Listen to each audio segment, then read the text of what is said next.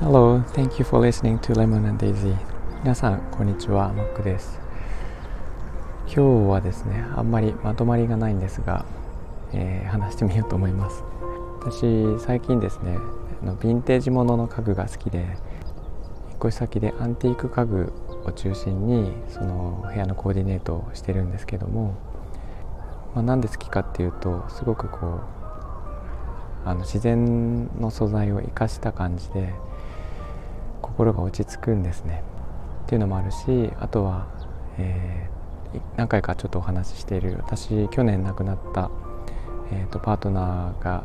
いましてで彼女がとても好きなタイプの家具でもあったのでアンティークの家具を揃えてるんですけど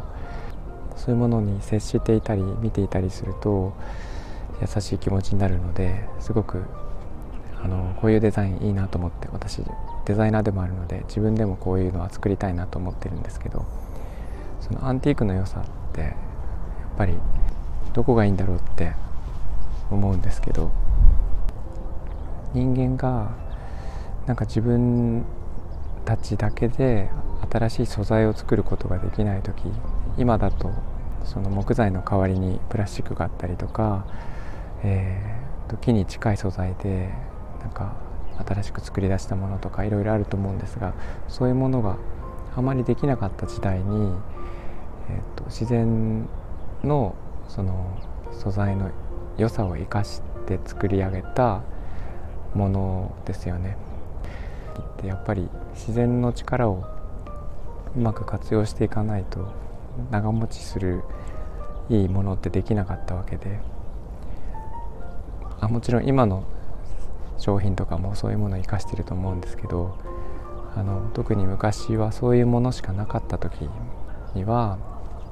もう本当にほぼ100%自然の力をこう活用しないといけなかったわけで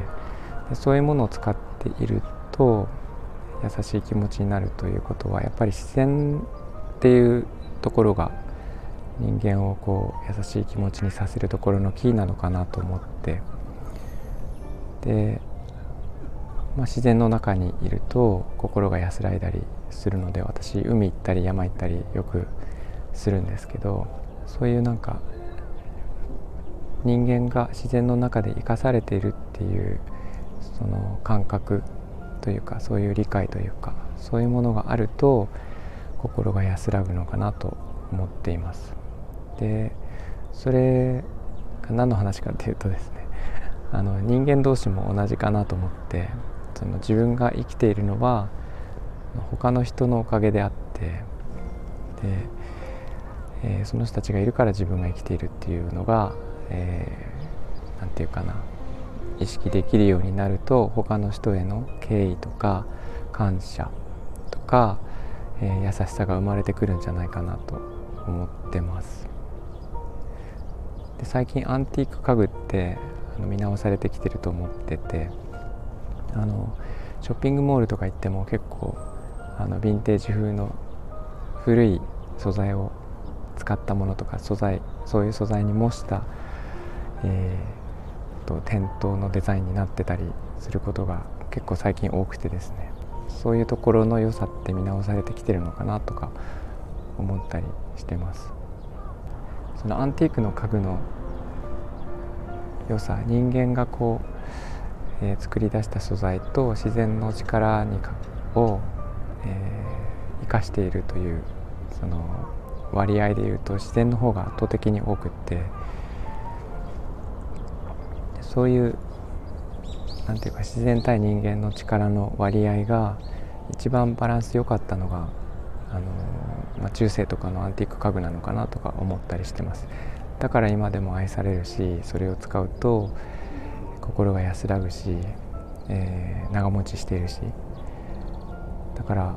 えー、素晴らしいデザインなんじゃないかなと思っていて私もそういうデザインができたらなと、えーいつも思わされています。なんかねそんな話をちょっとしてみましたが皆さんどうでしょうかね。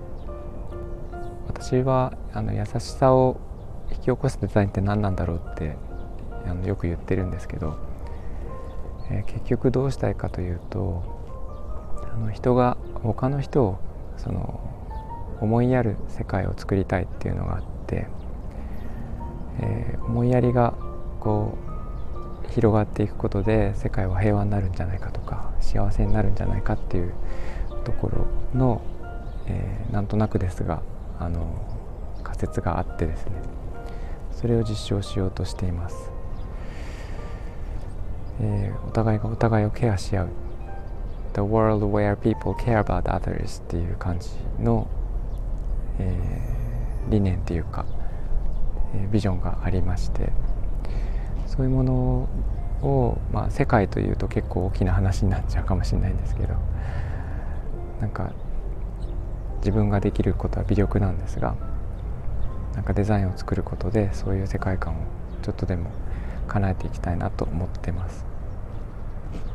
ちなみに前お話ししたあの、えー、大切なメッセージしか送れないアプリとか、えーと、そういうものも進めていましてちょっとまだ進捗はお伝えできないんですけど進めていますのであのまた何かお話できる時があったらとここで紹介したりとかあとインスタのライブとかで紹介していこうと思っています。ということで、えー、今日はここまでにしたいと思います。えー、このレモンデイジーでは人を優しい気持ちにするデザインって何なんだろうっていう観点でこんな風にゆっくりと、えー、お話をしています、えー、よければフォローお願いします、ということで今日は以上にしたいと思います、え聞いていただきありがとうございました